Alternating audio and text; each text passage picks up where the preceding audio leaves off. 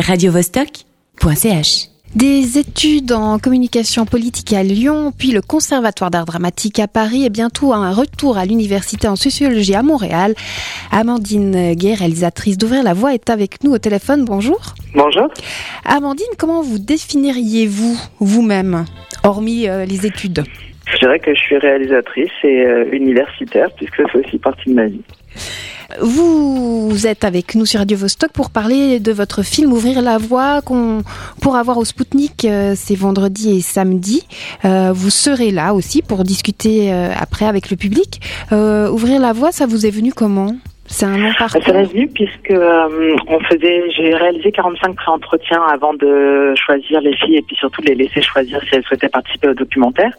Et c'est vrai que ce qui est souvent revenu, c'est le manque d'opportunités pour les femmes noires de se définir euh, telles qu'elles le souhaitent et d'avoir les moyens de se représenter à l'écran puisque là il s'agit d'un film euh, selon leurs propres critères. Donc en fait, à partir du moment où la question de la réappropriation de la narration et puis euh, la question d'être en charge de la façon dont on est représenté euh, s'est posée de façon très affirmée chez quasiment toutes les jeunes femmes que je rencontrais.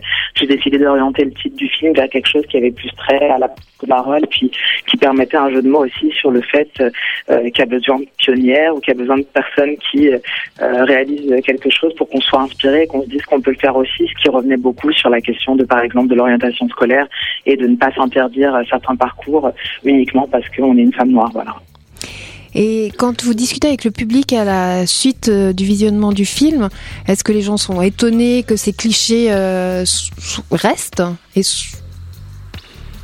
Alors euh, moi, ce qui se passe, c'est que j'organise toujours les débats euh, dans tous les événements que j'organise, qu'ils soient euh, des conférences universitaires ou les débats après les projections de films, sur le principe du progressive stack. Et le progressive stack, c'est un- un- une méthode qui permet aux personnes qui ont moins la parole dans la société en règle générale de prendre la parole en première. Donc j'invite toujours les personnes racisées, les personnes queer, les personnes en situation de handicap à parler en premier. Donc pour ces personnes-là, le fait qu'il y ait des discriminations dans la société euh, euh, n'est pas du tout une surprise. Ouais. Et il faut pas oublier pour l'instant, ce sont surtout des projections qui se font par le bouche à oreille. Donc ce sont souvent des personnes qui déjà me suivent sur les réseaux sociaux, qui déjà suivent mon travail.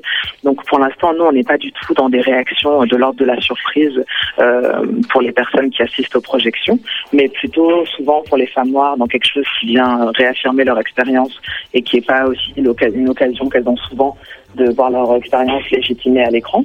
Et puis pour le reste de la population, euh, plutôt d'être aussi mis face euh, à ses propres privilèges et puis euh, au fait éventuellement aussi qu'on peut avoir euh, eu certains comportements qui sont dénoncés à l'écran et donc euh, d'être amené à se poser et à se remettre en question soi-même. C'est plutôt ça souvent qui se passe aussi. Est-ce que euh, vous êtes plutôt pessimiste ou optimiste euh, Est-ce que les choses ont quand même changé? Est-ce qu'elles évoluent? Dans le Bah, alors, ce que je dis souvent, c'est que oui, si on prend un temps long, c'est toujours mieux d'être une femme, et en particulier noire aujourd'hui. Ouais. Je euh, moi, je suis très contente de ne pas être née euh, il y a 50-60 ans euh, aux États-Unis, ou encore il y a euh, 200 ans euh, sur les plantations en Martinique ou en Guadeloupe. Donc euh, oui, c'est toujours mieux. Euh, mais effectivement, la question, c'est que on se positionne par rapport à la société dans laquelle on évolue.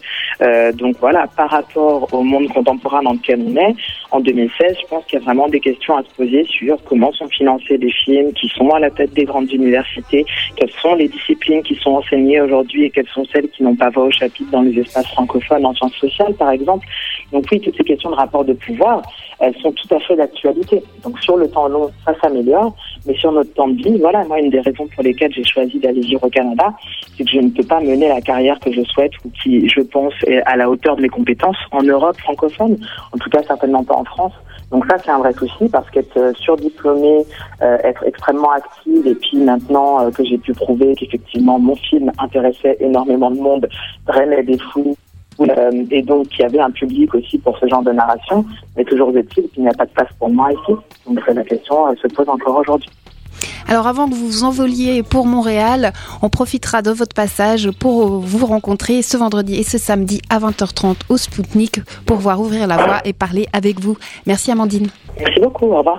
radiovostok.ch